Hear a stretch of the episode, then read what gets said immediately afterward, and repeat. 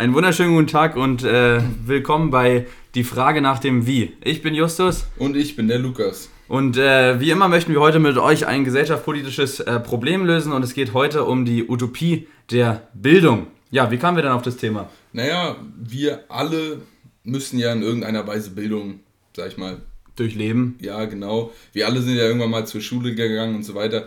Und jeder kennt diese Phasen, wo man, wo man sich zur Schule geht und sich denkt, ach, es macht keinen Spaß oder irgendwie könnte man das hier oder da besser machen. Und wenn man sich das Ganze mal ein bisschen näher betrachtet, dann fallen einem da relativ viele Problematiken auf, wo wir der Meinung sind, das kann man doch besser machen. Ja, da würde ich auch sagen, da stellen wir auch wie immer einfach erstmal die Probleme dar. Da möchten wir euch ein ganz kurzes Beispiel äh, zeigen, wie es Finnland besser macht, wo es Finnland besser macht, wie es Finnland vor allem auch macht. Äh, und dann äh, zum Abschluss möchten wir wieder unsere Vision, unsere Punkte nennen, wo wir was verbessern möchten oder vielleicht sogar das ganze momentane System aufbrechen möchten. Ähm, genau, da fangen wir jetzt direkt einfach mal mit den Problemen an. Was hast du dir da rausgesucht? Also das Erste, was ausfällt, ist einfach, äh, unsere Bildung hinkt einfach in der Digitalisierung extrem hinterher. Also wenn man sich mal überlegt, wie viel heutzutage Kinder auf sozialen Medien unterwegs sind, ja, wie, wie viel man am, am Laptop so sitzt, etc. etc. und auch wie die, wie die Arbeitswelt eigentlich komplett digital ja mittlerweile gestaltet ist, dann sind wir der Meinung, dass man in der Schule darauf nicht vorbereitet wird. Ja, da geht es vor allem auch um Sachen ähm, wie Datenschutz oder, oder Sicherheit im Internet, äh, dass das beigebracht werden muss, Excel-Umgang, Word-Umgang. Zwar hatten wir das alles in, weiß gar nicht mehr, wie das hieß, hieß es WAT? Nee, Technik, Info, aber da so richtig nahegebracht wurde man eigentlich nie. Und äh, da geht es aber auch größtenteils um das Equipment, die, was man an der Schule hat, richtig? Bei der Digitalisierung. Ja, es geht sehr viel darum. Also ich meine, wenn man mal drüber nachdenkt, in sehr vielen Schulen wird einfach noch an der Kreidetafel äh, unterrichtet. So, und, und dann muss man sich überlegen, so bei einer Kreidetafel, da kannst du, also die, die Möglichkeiten bei einer Kreidetafel sind ja relativ gering. So. Der, der Lehrer, äh, Schüler kann sich ja nicht nochmal die Folien dann im Nachhinein angucken. Und es gibt einfach so viele Möglichkeiten, die man unserer Meinung nach bei der Digitalisierung besser machen kann, dass das kommt einfach viel. Vor allem, ja. was, was mir auch immer auffällt, selbst wenn man diese Whiteboards und alles Mögliche hat, dass die Lehrer einfach im Umgang sehr unsicher sind mit diesen Gerätschaften und da sind einfache Crashkurse oder, oder Fortbildungen meines Erachtens sehr sinnvoll. Ähm, da sehe ich auch ein sehr großes Problem mit der Digitalisierung. Aber das größte Problem meines Erachtens ist, äh, dass wir ein Riesenproblem haben bezüglich der sozialen Spaltung in der Bildung. Wie ist denn das begründet? Ja, genau, es ist einfach damit begründet. Ähm, wenn man, ja, ne, nehmen wir einfach mal Nachhilfe als Beispiel, ja. Besonders aus reicheren Familien oder aus, aus Familien eben aus der gehobenen Mittelklasse, würde ich einfach mal so sagen, können sich einfach die Familien Nachhilfe leisten, ja. Oder die, die Eltern sind selber Akademiker oder die Eltern äh, wissen einfach, okay, das kann man jetzt so auch nicht, also die, die sehen einfach einen hohen Wert in der Bildung und wollen, dass ihr Kind gut abschneidet. Und in, in Familien, wo Bildung auch schon früher nicht so hoch gehandhabt wurde oder auch bei mehreren Arbeiterfamilien, dann können die Eltern teilweise gar nicht so wirklich unterstützen. Oder die, die, mhm. also das sind einfach so ein, so ein Unterschied, der da ist und die, die Eltern sehen nicht so, so groß den Wert darin, halt, halt Materialien für die Schule zu kaufen oder haben zum Teil auch einfach gar nicht die finanziellen Mittel dazu. Ja, da können wir, da können wir mal ganz kurz eine Zahl reinwerfen. Nur knapp 15% der Schulabgänger mit Eltern ohne Abitur erreichen in Deutschland ein abgeschlossenes Hochschulstudium. Das heißt eigentlich, dass wenn die Eltern Akademiker sind, die Kinder wahrscheinlich auch Akademiker werden und damit im Prinzip Kinder von reichen Familien eher in den, in, sag ich mal, durch eine akademische Ausbildung, sag ich mal, an höhere Gehaltsklassen und so weiter äh, rankommen und, und eben genau dieser klassische Weg äh, eben vielen Familien aus dem aus Unterklasse oder sag ich mal Arbeiterklassen das Ganze verwirrt wird. Und das finde ich relativ schwierig. Ja, und gerade bei der sozialen Spaltung geht es auch darum, äh, was macht man da mit den Migranten, äh, weil viele von den Migranten Schwierigkeiten haben, gerade auch noch mit Sprache und auch sonst weitere Förderungen brauchen, äh, was Schreiben angeht. Äh, einfach auch teilweise sozial nicht auf dem Level sind und viele auch, äh, klar, die kommen aus Kriegsregionen, erstmal noch traumatisiert sind und das gesellschaftliche Leben teilweise wieder neu äh, aufleben müssen, sozusagen neu verstehen müssen. Und gerade so diese Bevölkerungsgruppe ist meines Erachtens da ähm, ziemlich benachteiligt ja. im Umgang. Ich meine, das Ding ist halt, dass das gesamte Bildungssystem läuft halt über die deutsche Sprache und wenn eine Person nicht optimal oder zumindest, also wenn sie einfach nicht Deutsch kann, so dann kann man damit auch nicht so richtig dran teilnehmen. Und das finde ich ist eigentlich eine relativ logische Konsequenz, wo man definitiv was machen muss. Mhm, wo, wo man meines Erachtens auch was machen muss, ist äh, mit herausgeforderten Personen Ähm, da geht es gerade um Leute, zum Beispiel mit Trisomie 21, die zwar geistig äh, nicht ganz, ähm, einfach genetisch bedingt nicht ganz auf dem Level sind, äh, aber trotzdem viele Stärken haben und auch solche Leute sind meines Erachtens Leute, die in die Gesellschaft äh, integriert werden müssen und das fängt meines Erachtens in der Schule an. Schwierig in der Umsetzung, aber vom Konstrukt her ist das für mich eine, eine absolute Pflicht, dass solche Leute auch mit, klingt jetzt blöd, aber mit normalen Menschen agieren damit sie eben auch als normale Menschen angesehen werden, was sie ja, ja. eigentlich auch sind, faktisch gesehen. Und äh, das ist meines Erachtens das größte Problem, dass die Bildung eben spaltet und nicht eint. Das genau, genau. Ja.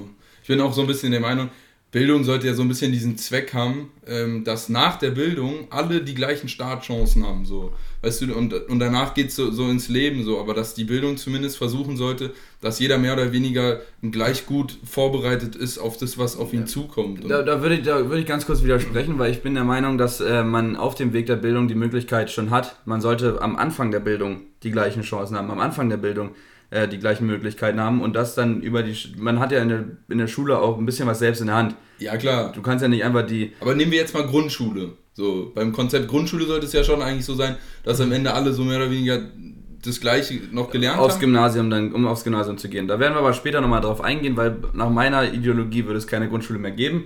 Aber nach dem Punkt ist natürlich, jeder soll dieselbe Chance haben. Egal ob aus, aus einkommensschwachen Regionen oder aus eben sehr starken Regionen, jeder braucht dieselbe Chance. Und was man dann im Endeffekt damit macht, ist ja jedem selber überlassen. Aber das Grundprinzip, dass man auch Leute fördert, die, die, ich will jetzt nicht sagen faul sind, aber die auch Probleme haben mit dem Lernen, es gibt ja auch äh, ja, Schreibschwächen, alles Mögliche, dass man solche Leute fördert und einfach denen es ermöglicht, denselben Weg zu gehen wie andere, halt in deren besten Fach das Beste zu machen. Genau. Ja. So, jetzt brauchen wir noch weitere Probleme. Also, es gibt natürlich in, besonders in Deutschland noch das Problem mit dem Föderalismus. Wir haben 16 Bundesländer und damit haben wir mehr oder weniger 16 verschiedene Bildungssysteme. Wir haben 16 verschiedene Abiturklausuren, die geschrieben werden. So, wir haben, wir haben eigentlich 16 äh, verschiedene, so, würde ich jetzt einfach so sagen, Abiturzeugnisse, die man differenziert bewerten sollte. So. Und das ist meiner Meinung nach äh, schwierig, vor allem wenn du jetzt eine Uni bist und dann unterscheiden sollst zwischen einem aus Bayern und einem aus Sachsen-Anhalt. So, die haben zum Teil nicht genau das gleiche in der Schule gelernt, sondern haben oft auch große Unterschiede. Und, und das ist so einer der Faktoren, die das am föderalen System relativ schwierig ist, dass es einfach nicht ein einheitliches äh, Vergleichssystem im Prinzip schafft. Und das zweite, was am föderalen System relativ schwierig ist, ist einfach, man hat immer 16 Parteien, wenn man etwas durchsetzen will. Man hat vor allem in den Bundesländern hat man ja auch große politische Unterschiede. Äh, zum Beispiel hat man ja. Berlin Rot-Rot-Grün ja, zum Beispiel und woanders was anderes. Genau. Aber und, was ich da ganz kurz einwerfen möchte, ist noch, dass man erstmal auch die Vorteile äh, sehen muss beim föderalen System. Es gibt auch Vorteile, es gibt nicht immer nur Nachteile. Äh, und zwar sind, sind Vorteile einfach sowas, dass man äh, bei manchen Bundesländern auch auf lokale Ereignisse besser reagieren kann. Also gerade geografisch. Jetzt nehme ich mal als Beispiel Saarland, zum sehr nahen Bezug noch zu Frankreich. Da wird dann als als große Sprache nicht Englisch unterrichtet, sondern halt Französisch, weil es dort einfach sinnvoller ist. Das ist ein Punkt, den man ansprechen könnte als Vorteil. Und auch vor allem, ähm, was die Experten sagen, was ich gelesen hatte, ist, dass es deutlich einfacher ist, äh, auf Bundesebene, äh, Bundeslandsebene ähm, äh, neue, neue Ideen durchzusetzen, weil das, weil das ans Land geht und da kriegt man schneller durch. Im Bund wird dann erstmal sehr viel diskutiert ja. und es muss erstmal durch viel, viel mehr Stellen durch und es muss ja auch irgendwie äh, so abstrakt generell sein, dass, es, dass man da trotzdem irgendwo noch was anpassen kann, weil jedes Bundesland ist ja nicht automatisch gleich. Ja. Es gibt ja weiterhin viele Disparitäten. Ähm, aber es gibt natürlich viel, viel mehr Argumente dafür, dass man es eben nicht mehr als ein so föderales System äh, durchzieht, sondern äh, einfach als einheitliches äh, Konstrukt sieht. Ähm, ich bin auch der Meinung, dass ein mhm. einheitliches Konstrukt wesentlich effizienter wäre. Wenn man nur überlegt, wenn man jetzt im Einkauf tätig ist, wie viel beispielsweise Deutschland sparen könnte, wenn du einheitlich ähm, einkaufen würdest oder wenn du ein einheitliches System schaffen musst. Man denkt mal nur an, an 16 verschiedene Schulbücher. Mhm. Da, so, das, ist, das ist irgendwie ein bisschen sinnlos, wenn eigentlich Mathe in jedem Bundesland gleich, gleich oder sollte zumindest gleich unterrichtet werden, weil Mathe ist Mathe, so da gibt es keine großen Unterschiede ja. so in der Auslegung. Sehe ich absolut. Und da gibt es äh, das ganz schöne rechtliche Konstrukt der konkurrierenden Gesetzgebung, falls äh, wir hier auch ein paar Jura-interessierte Leute dabei haben, äh, wo ich finde, wo die Bildung absolut mit rein, drin sein muss. Nach Artikel 72 und 74 Grundgesetz äh, ist es dann nämlich so, dass das, ähm, der Bund äh, die Rahmenbedingungen schaffen kann oder ganz ausdrücklich steht da drin, danach hat das Bundesland die Befugnis zur Gesetzgebung, solange und soweit der Bund nicht von seiner Gesetzgebungszuständigkeit äh, durch Gesetz Gebrauch macht. Heißt kurzum, wenn der Bund nichts regelt, dann kann das Bundesland was regeln. Heißt kurzum, wenn das Bund nur eine Vorgabe gibt, also sozusagen Rahmen, dann kann das Bundesland trotzdem noch seine eigenen äh, Entscheidungen durchsetzen, die sie halt fürs Bundesland äh, super wichtig finden. Was ich, wo ich der Meinung bin, dass das muss definitiv umgesetzt werden, dass wir äh, da schaffen, dass der Bund da ähm, Rahmenpläne im Prinzip kreiert. Rahmenpläne kreiert und das auf die Bundesländer abstimmt und wir dann endlich mal ein einheitliches Abitur haben und die Hochschulen auch einfach gleich anfangen können, weil wir kennen das Problem, dass man vor einem, vor einem keine Ahnung, was, was kennen wir denn da, BWL-Studium zum Beispiel noch einen Mathekurs hinlegen muss, weil die Leute einfach nicht fit genug sind nach dem Abitur äh, und den Stoff nicht durchgebracht haben. Ich habe den Mathekurs auch belegt an meiner Uni. Der Mathekurs war schlecht. Ja, mag ja sein. Aber nein, klar. Allein, dass es angeboten werden muss, weil man nicht weiß, ob alle Leute dieselben Standard jetzt drin haben. Ja, aber das war ja, also zum Beispiel aus Bayern, die hatten oftmals diese Themen eben schon gemacht. Mhm. Und ja. Eben, und, und genau. dann in Berlin nicht. Und so kommt halt zu Disparitäten, die kann man damit auf jeden Fall super umgehen. So, jetzt haben wir das Problem auch geklärt. Wir haben ja noch weitere Probleme. Ich, wie, ich finde, ein ganz wichtiges Problem sind marode Schulgebäude.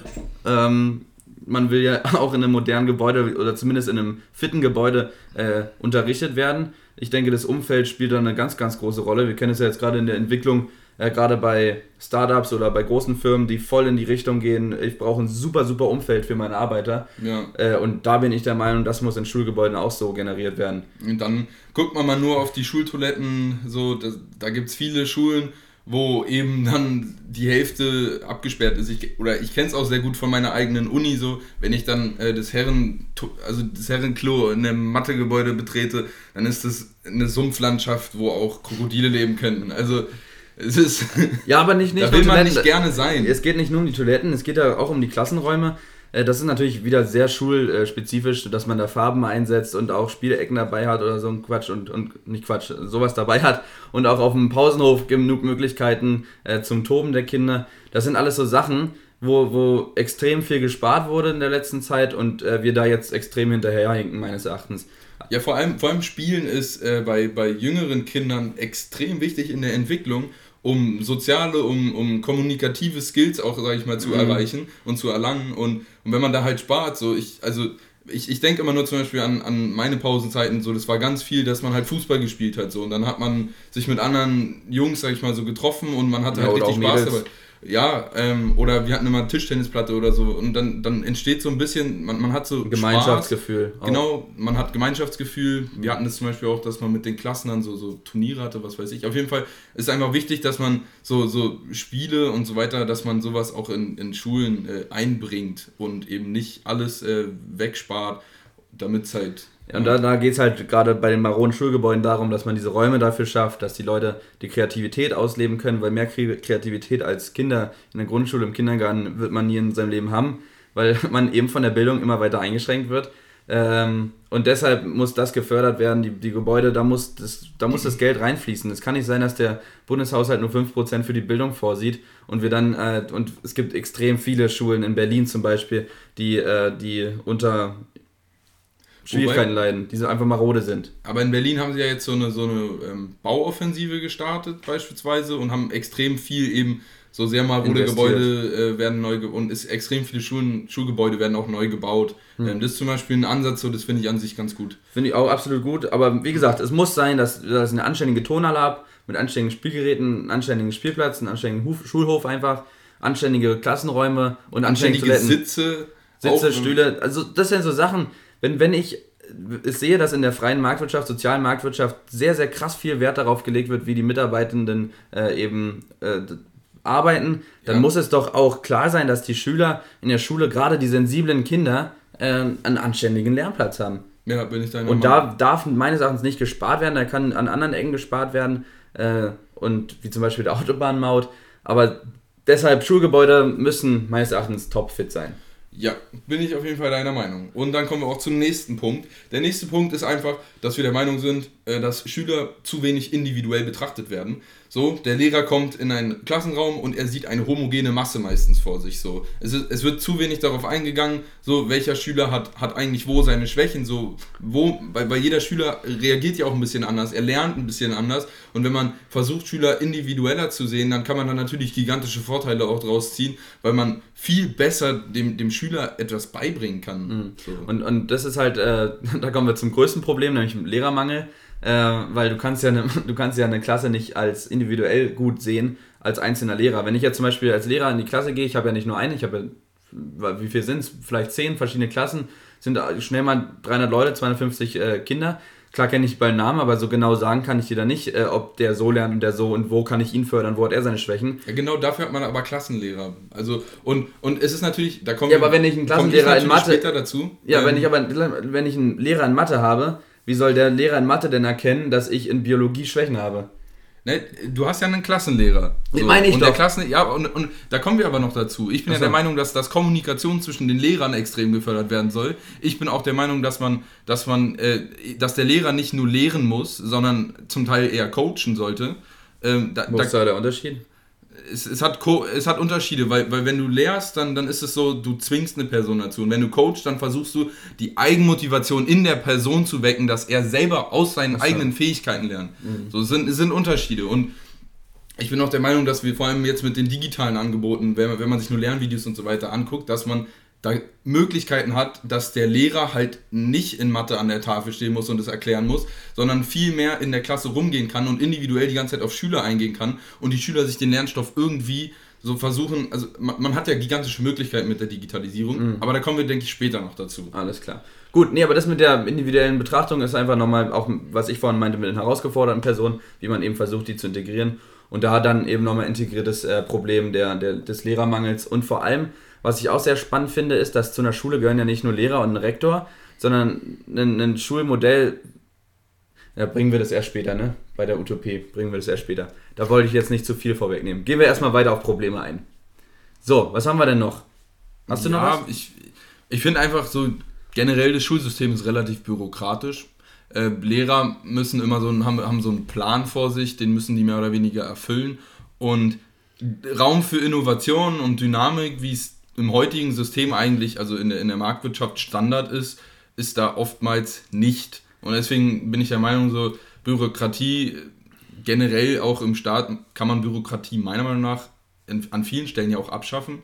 Ähm, klar, sie hat oft auch ihre, ihren Platz, aber. Auch teilweise Vorteile, wenn ich jetzt einem Lehrer einen Rahmenplan gebe und sage, so, die Kinder müssen bis zum Ende des Schuljahres diese gewissen Themengebiete drauf haben, ist, ist es sicherlich nicht verkehrt.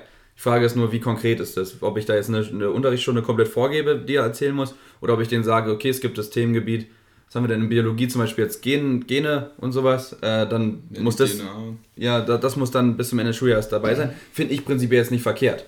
Es kommt halt immer darauf an, auf die Auslegung. Und ich weiß nur zum Beispiel, manchmal habe ich also gab es interessante Themen, so, wo auch die Schüler sich dachten, hey, das wollen wir vielleicht lernen. Und dann hat aber der Lehrer gesagt, ja, das ist nicht im äh, Rahmenlehrplan. Mhm. Und ich finde, das ist so ein bisschen, da fehlt die Flexibilität im System, weil wenn, wenn die Schüler das interessiert und es jetzt nicht völlig sinnlos ist, dann, dann finde ich, haben die auch ein Recht in einer gewissen Weise, diese Bildung äh, zu, zu erfahren. Ja, aber da ist ein bisschen das Problem, da hat man ja wieder, äh, jedes Jahr hat man ja sozusagen einen anderen Lehrer in einem Fach. Also häufig ist es so der Fall. Wenn ich in ein neues Schuljahr komme, habe ich auch neue Lehrer. Und da ist dann das Problem, wenn ich auf diese Wünsche eingehe und dann, sagen wir jetzt mal, zwei, drei Wochen von meinem Jahr dafür opfere, auf diese Wünsche einzugehen, habe ich ja dann teilweise die Basics, die ich fürs nächste Jahr, weil es baut ja aufeinander auf, habe ich ja, dann ja. fürs nächste Jahr nicht. Da sehe ich dann wieder ein Problem. Es baut erst, es, erstens, es baut ja nicht alles aufeinander auf. Sicher, in Biologie gibt es auch andere Sachen, Chemie. Und zweitens, und wir haben ja mit, mit Digitalisierung auch Möglichkeiten, äh, wirklich, dass, dass Lehrer im Prinzip den Unterricht äh, so, so protokollieren und dass du, dass du als Lehrer im Prinzip, und, und das ist auch in einer gewissen Weise mein, meine Vorstellung in, in Zukunft, dass du wirklich so ein dynamisches ähm, Programm hast, wo, wo die meisten Daten einfach gefasst sind und dass wenn du jetzt als Lehrer in eine Klasse gehst, du ganz genau weißt, wie viele Stunden die in dem und dem und dem ähm, Bereich hatten, dass du als Lehrer ganz genau sagen kannst, ey, was, äh, sag ich mal, wer hat er geschwächelt und wer eher nicht, so und du, wenn du in die Stunde reingehst, eigentlich perfekt weißt, was du machen musst. Ja, verstehe ich. Kann man, ist aber auch wieder ein Lösungsvorschlag. Ja, da, da komme ich zu, zu meinem größten Problem, was ich auch in der Schulzeit immer wieder erfahren habe und einfach die Frage, dass sich Kinder oft stellen, das brauche ich doch eigentlich nie wieder. Oder keine Frage, sondern den Satz immer wieder stellen, das brauche ich doch nie wieder in meinem Leben. Ja. Und sie haben größtenteils einfach recht. Ja, Sie haben recht. Äh, wenn Das sind auch, das sind teilweise Sachen, die brauche ich jetzt zwar nie wieder, die brauchen aber andere Leute, Ja. was ich mir jetzt auch überlegt hatte. Aber es sind, da, da ist doch auch ein Problem, oder nicht? Ich muss doch nicht wissen, wie die, wie die Notenschlüsse sich verhalten. Sorry an Musik, an meinen Musiklehrer an der Stelle, aber es ist mir doch eigentlich total egal, ob da jetzt eine Pentatonik oder eine. Ja, ich weiß nicht mal mehr das andere. ich weiß nicht mal, was du meinst. So, So, mich, mich hat das, Musik hat mich irgendwann nicht mehr interessiert. Das war. Weil man es dann aber auch einfach nicht mehr braucht. Weil man einfach, es gibt so viel, man hat, ist ja begrenzt im Kopf. Da muss man sich ja Irgendwann nicht hat man seine Interessen. So. Genau, und da muss man doch äh, eingehen und da sehe ich auch ein riesengroßes Problem, dass man einfach immer wieder hört, boah, das brauche ich einfach nie wieder. Und das kann man verbessern. Muss man verbessern. Und da sind wir auch wieder ein bisschen bei den Rahmenlehrplänen, die ja dann zum Teil eben so dazu zwingen, dass man dieses und jenes Absolut. macht.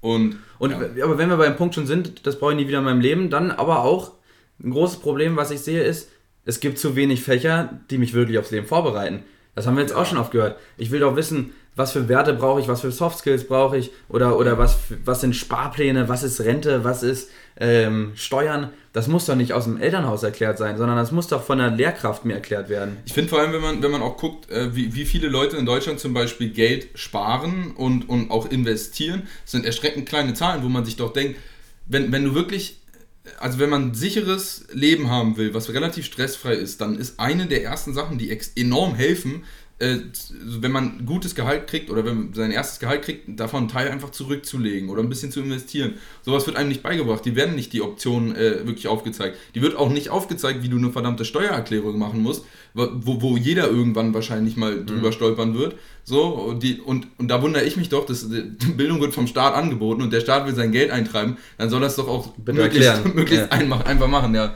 Nee, Aber- sehe ich genauso, da muss es, da muss es Fächer geben, die einen einfach aufs Leben vorbereiten. Und sei es auch sowas wie Heimwerken. Ich meine, ich hatte jetzt, klar sind das auch irgendwo Sachen, die man aus dem Elternhaus vielleicht auch mitkriegt, aber dann lass doch mal zwei, zwei volltätig berufstätige Leute, äh, zwei Eltern haben, dann ist es einfach schwierig, solche Sachen auch mitzubekommen. Oder du hast auch zwei Linkshänder äh, als, als äh, Eltern, dann ist es natürlich schwierig, da irgendwo einen Handwerksgut weiterzugeben.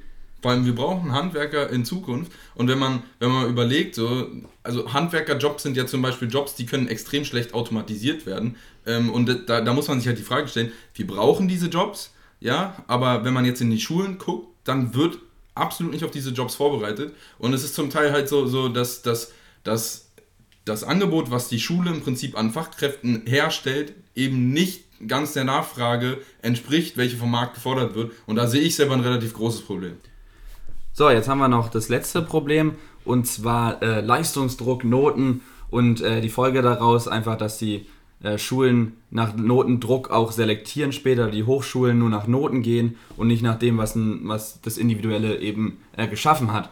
Ähm, sehe ich ein Problem im Leistungsdruck. ich finde es immer relativ schwierig, weil man, man, man denkt ja dann schnell nach, okay, irgendwas muss man ja aus der Schule schon mitnehmen. So. Ich kann ja nicht einfach sagen, so, so keine Noten. Ähm, also irgendwie musst du ja die Schüler schon auch bewerten. So, dann hast du da so, so einen jungen Einstein drin und halt ein anderes Kind, was jetzt nicht so stark ist. Und dann sollen die sich an der Uni bewerben und absolut. haben beide den gleichen Abschluss. Das ist ja auch dumm. Ich sage ja, die Uni kann ja auch nicht überall ein Bewerbungsgespräch führen, äh, nur halt gewisse Eignungstests vielleicht noch durchführen. Äh, nee, was ich aber meine mit den Noten ist, dass man ähm, verstehen muss als Kind, dass man nicht für Noten lernt, sondern man lernt für sich selber. Äh, Das ist natürlich schwierig für ein Kind, weil Schule ist irgendwo immer scheiße für Kinder.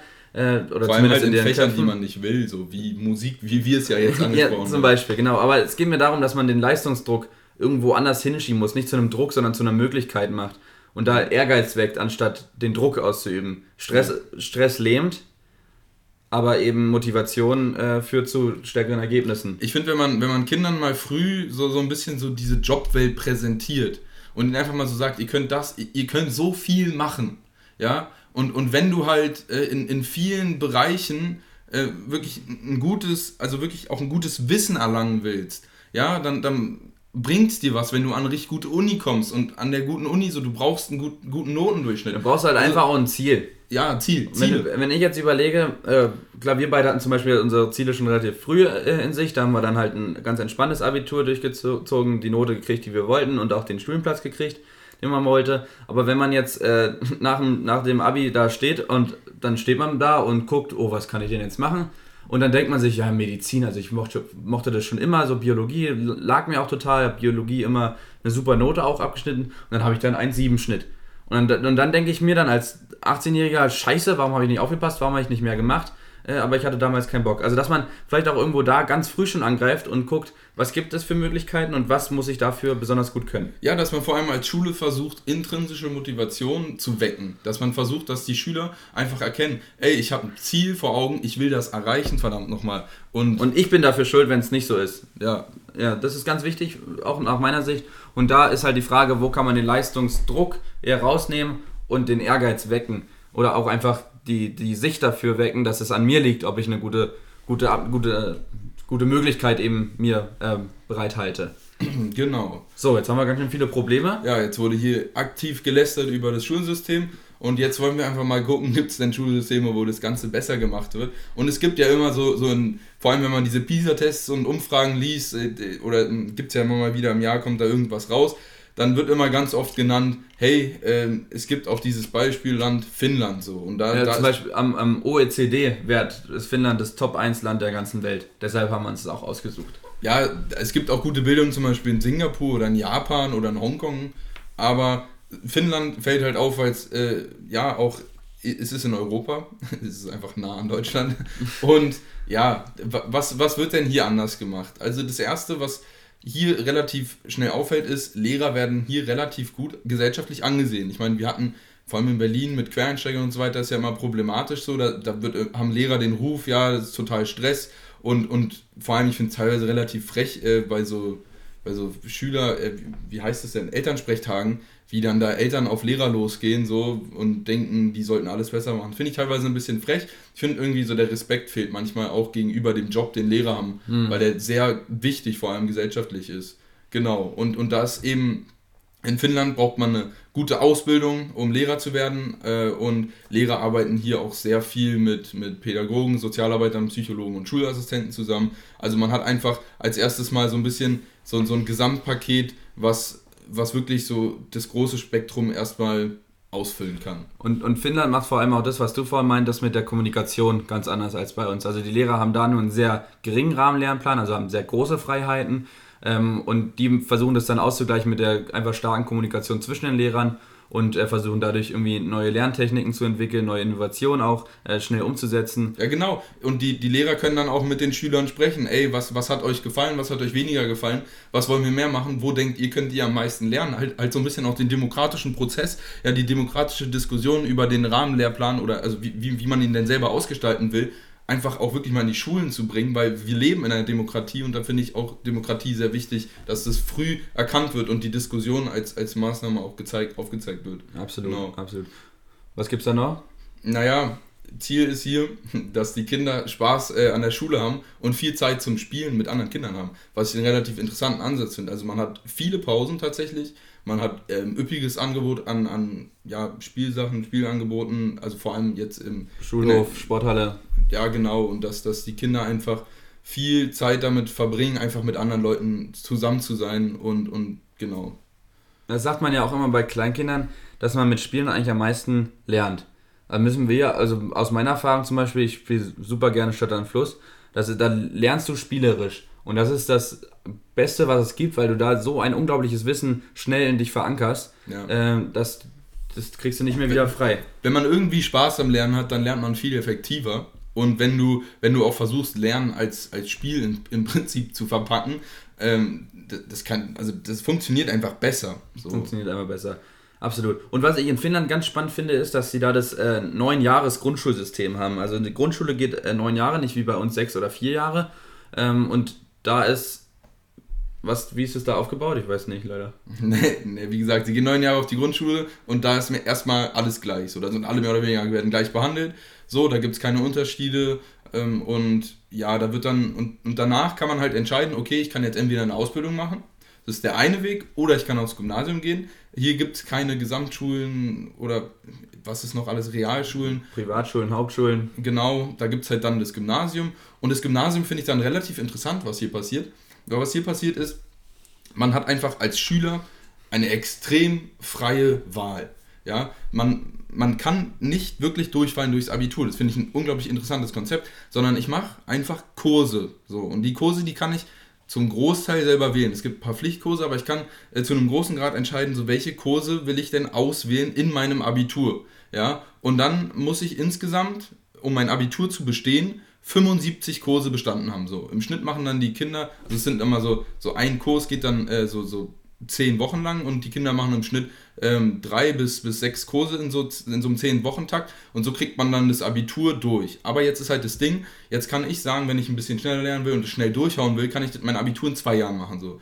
Oder wenn ich jetzt nicht so schnell bin, dann kann ich auch sagen, ich mache mein Abitur in vier Jahren. Das heißt, ich kann mein äh, Abitur, den Zeitraum dynamisch gestalten, was ich ein unglaublich cooles Konzept finde.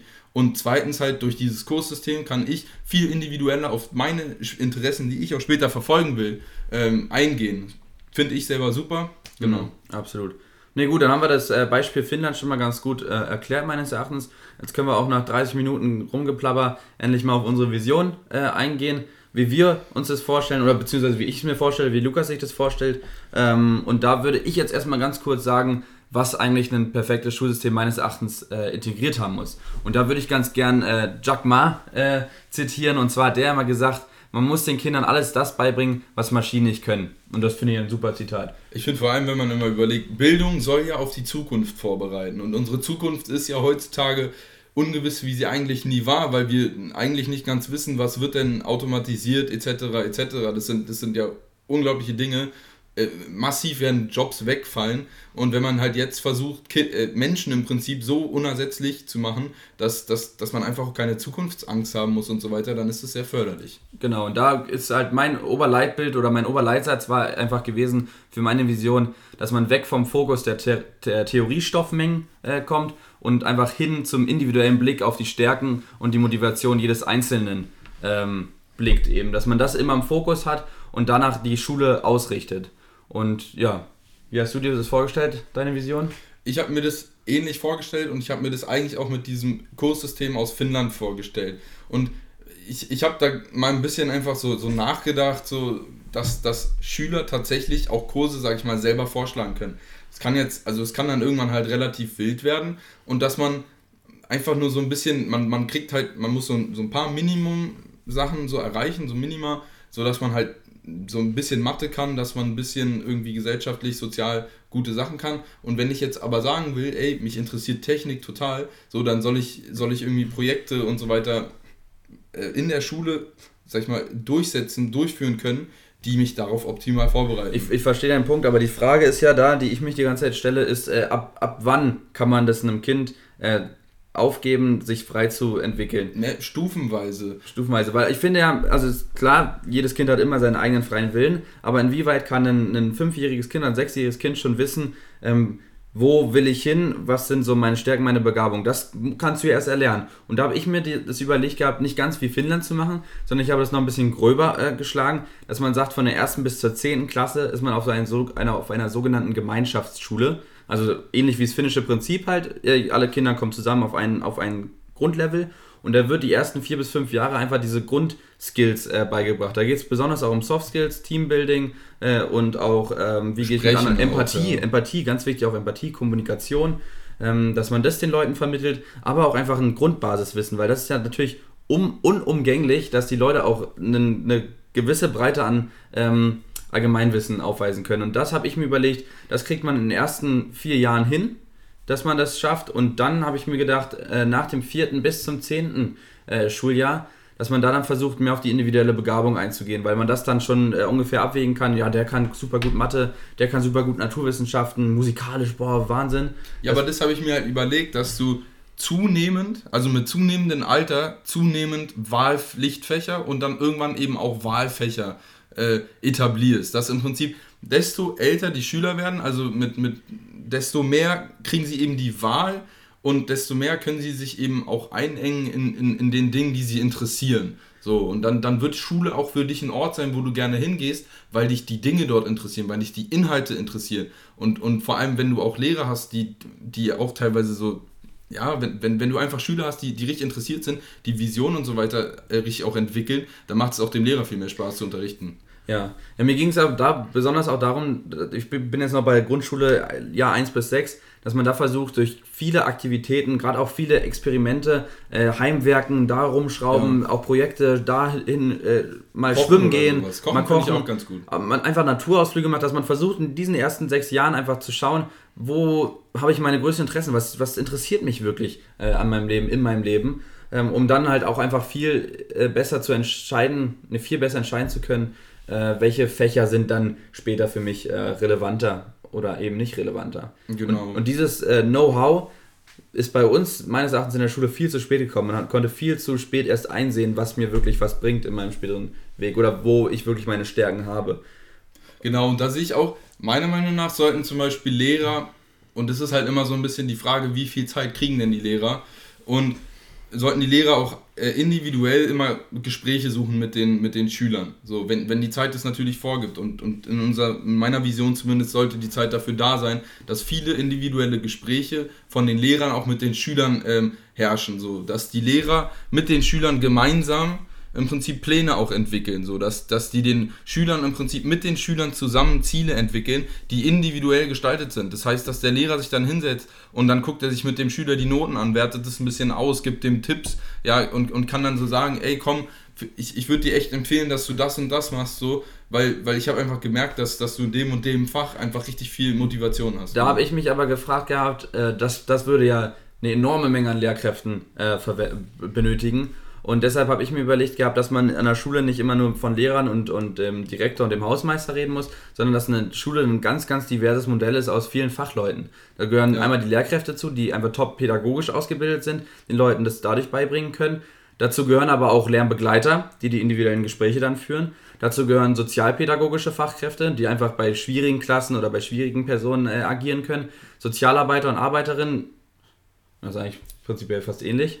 Ja. Und dann aber dazu noch irgendwie Integrationshelfer an, an Orten, wo es wirklich wichtig ist, wo man merkt, da sind äh, viele ähm, Migranten und dass die haben Probleme, sich zu integrieren, dass man da auch Helfer für diese Leute hat und dann vor allem auch Lerntherapeuten und Therapeutinnen, weil es wird dem Kind sehr selten äh, gezeigt, wie man wirklich richtig lernt und das, da sollen Lerntherapeuten eben den Kindern individuell zeigen, wo sind, wo sind äh, deine größten Erfolge in welchen Lernstrategien. Genau, da stimme ich auf jeden Fall zu. Wo ich, wo ich noch irgendwie so ein bisschen was ähm, hin addieren würde, wäre einfach, dass man auch so Gastsprecher macht, dass das so zum Beispiel, wenn ich jetzt ein interessant, wenn, wenn ich jetzt ein Professor bin oder so weiter an der Uni, dass man einfach mal so ein bisschen wirbt, auch, dass, dass man in der Schule wirklich mal diesen Horizont, dass es mal erweitert wird, was es denn alles gibt und dass Leute aus den ganzen Bereichen mal so an die Schule kommen. Es muss ja nicht viel sein, aber mal so, ein, so einen schönen Gastvortrag, wo so, so eine Person wirklich seine Passion auch äh, so, so ein bisschen den Fach sagen, da mitteilt und da, so. Kann da, man viel machen. Da ist die Passion ganz wichtig, weil ich finde, wir hatten das damals ja auch, dass da Leute kamen und viel erzählt haben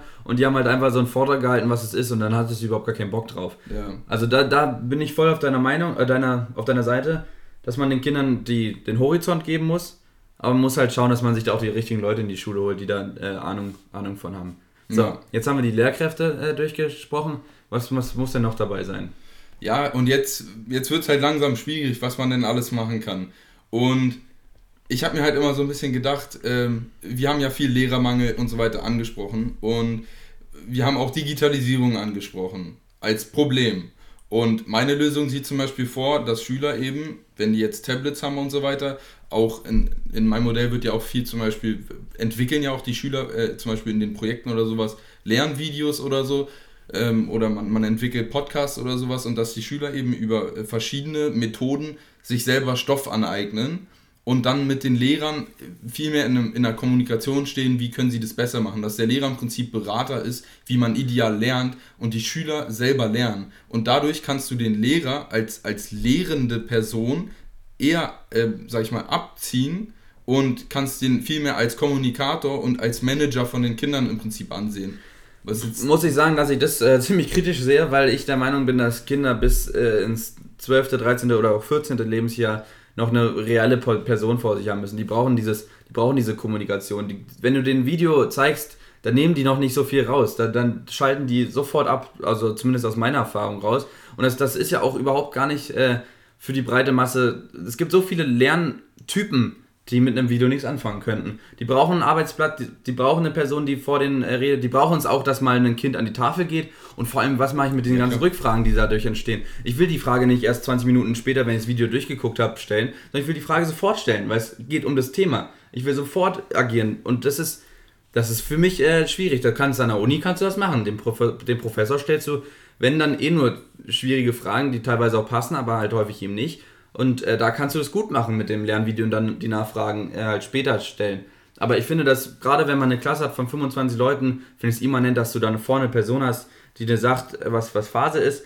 Und ob der da jetzt einen 45-minütigen Vortrag hält oder ob der jetzt sagt, okay, wir machen jetzt hier, ich, ich erzähle euch 10 Minuten über das Thema, was ihr so ungefähr wissen müsst, dann kriegen alle ein Arbeitsplatz, äh, Arbeitsblatt und äh, die Seite da bis da vom Lehrbuch und ihr müsst das euch selbstständig äh, anlernen. Dann hast du auch wieder Audio-Lerntyp, äh, dann hast du den visuellen, äh, die anderen, die es halt noch gibt. Also weißt du, was ich meine? Du, du musst den, das volle, die volle Breitseite an Lerntypen äh, bedienen und das ist meines Erachtens mit Videos nicht möglich.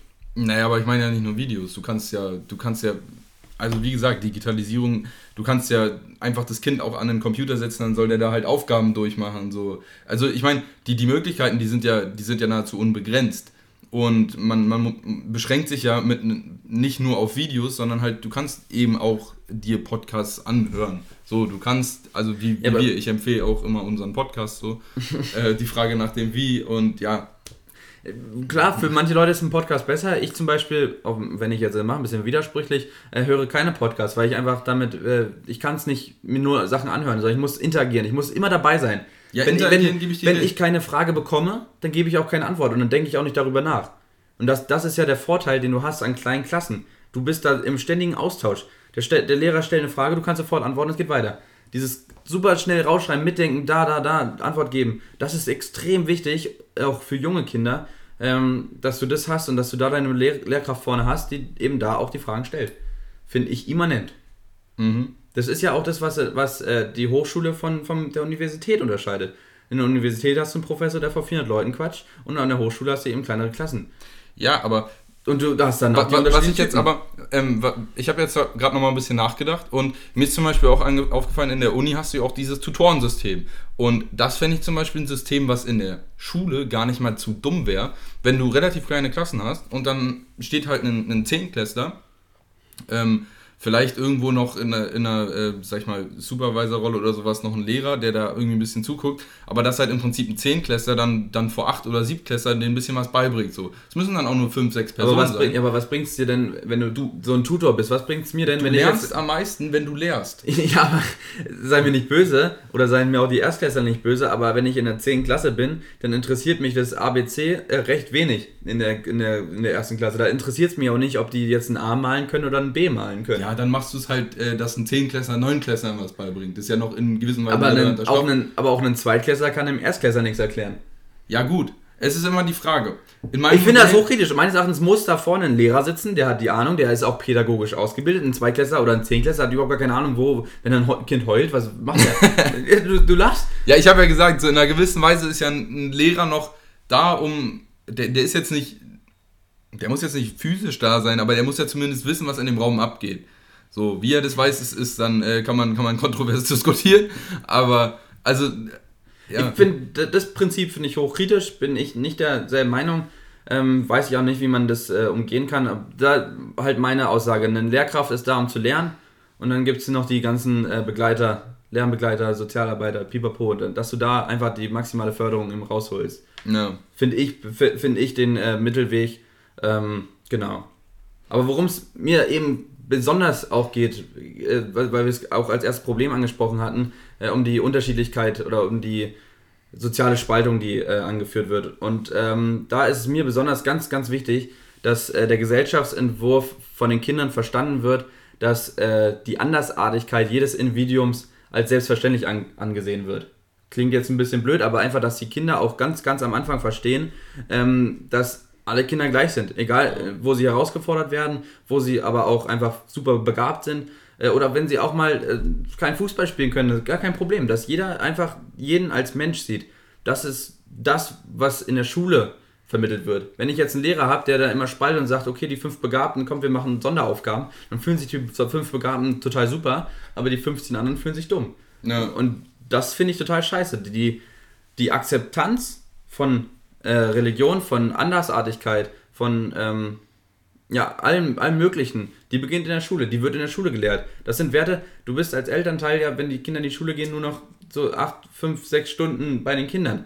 Das ist zwar auch ein großer, großer Verdienst der Eltern, dass das funktioniert mit den Werten, aber das funktioniert genauso viel in der Schule. Ja, ja. Wie gesagt, man, die, die Zeit, die man in der Schule verbringt, ist, ist extrem groß und vor allem die Zeit ist auch extrem prägend in dem, in dem Alter, so vor allem desto jünger man ist, desto prägender ist das ganze ja und, und wie man da mit Leuten umgeht, das, das prägt einen fürs ganze Leben so und wenn einem früh beigebracht wird, dass man einfach Respekt gegenüber Leuten zeigt und, und dass, man, dass man respektvoll mit anderen umgeht und dass jeder Mensch einen Wert hat, dann, dann verändert das natürlich auch im, im langen Lauf ähm, das Handeln ins, ins Positive. Genau, und da finde ich, äh, muss bei der Lehrerausbildung im Studium dann später extrem viel gemacht werden. Da ist es sehr, sehr viel. Die werden auch nur mit äh, Theoriestoffmengen und dann teilweise auch mit äh, ähm, pädagogischen Sachen eben ausgebildet, aber dass man diese starken Werte oder auch diese Aufgabe vermittelt. Eine Lehrkraft ist da, um die Kinder zu entwickeln.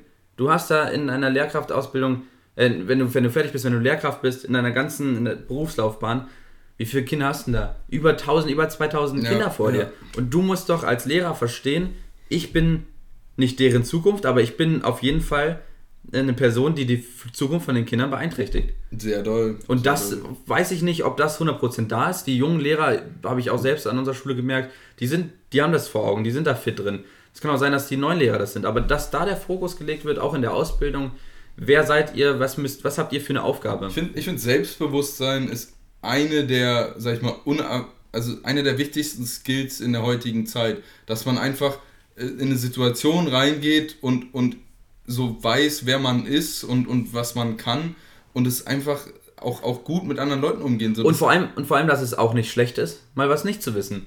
Ja, dass man auch ja. einfach mal sagen kann, sorry, ich weiß es nicht, das ist nicht mein Gebiet und ich, ich habe einfach vielleicht auch nicht nachgearbeitet. Extrem wichtig, dass das auch akzeptiert wird. Das, das kann vielleicht auch dahin führen, dass Kinder denken, oh ja, da muss ich eh nicht nacharbeiten. Aber mm, mm so denken die, denke ich nicht. Wenn du jetzt eine Frage kriegst und immer wieder nicht antworten kannst, dann fühlt sich auch scheiße irgendwann. Ja. Und äh, da bin ich aber, jetzt nochmal um was, auf was anderes einzugehen, wenn wir jetzt die Klassen haben von 1 bis 10, vielleicht bei dir 1 bis 9, ist die Frage, inwieweit gebe ich äh, den Kindern Freiheiten, aber inwieweit brauche ich auch irgendwo ein Konstrukt, wo ich mich dran festhalten kann als Lehrkraft und wo auch sich die Kinder dran festhalten können im Sinne von ähm, ja. Regelmäßigkeit, ja. Routine. Weil es, es gibt extrem viele Schulmodelle, äh, häufig basierend von, von Schülern, die Ideen hatten, dass die Schule flexibel beginnt. Dass man schaut, okay, ich habe jetzt den Kurs, den Kurs, ähm, und ich gehe erst dann und oder ist die Schule ganztägig, dass man diese Flexibilität vielleicht nicht unbedingt schon den Kindern von 1 bis ähm, Klasse 6 äh, nahelegt, aber einfach die Möglichkeit. Ich weiß nicht, wie man ja, das lösen ich bin, kann. Ich bin auch ähm, deiner Meinung, dass man, wenn die Kinder etwas jünger sind, dass man eine sehr klare Struktur hat in der Schule und dass, es sich, dass sich im Prinzip so dieses Korsett mit der Zeit so, so auflockert. Und dass, dass man dann halt ein bisschen guckt, ähm, was man denn machen kann und dass man halt beispielsweise ähm, den Schülern die Möglichkeit gibt, durch, durch Kurswahl haben sie dann auch ihre Pflichtfächer und so weiter, aber dann können sie in gewissen Weisen beeinflussen, ob sie halt um 8 oder um 9 in die Schule gehen. Aber das halt auch erst ab der 9., 10. Klasse und, und nicht davor, ähm, weil vor allem Struktur in einem Alltag ist brutal wichtig. Egal in welcher Lebensphase man ist, man, man braucht einen strukturierten Alltag. So, ich kann auch empfehlen, so Morgenroutine, es ist wichtig, ähm, dass, man, dass man Struktur hat, dass man weiß, was man macht und dass man irgendwie den Tag äh, füllt mit irgendeiner Aktivität. Und wenn man, wenn man sagt, ja, ähm, heute gehe ich um 8 in die Schule und morgen um 15 Uhr und irgendwie ja, mache ich das und das und. Da fehlt alles. Ja. Da, da ist auch die Frage, man muss auch mal für sich selbst überlegen, wenn man jetzt damals in der Schule war, in einer, in einer etwas schwierigeren Klasse vielleicht sogar, da, dann hat man auch oft gemerkt, wenn man der Klasse lockere Leine gibt, dann beißt der Hund auch schnell mal zu. Ja. War jetzt schön, dann, metaphorisch.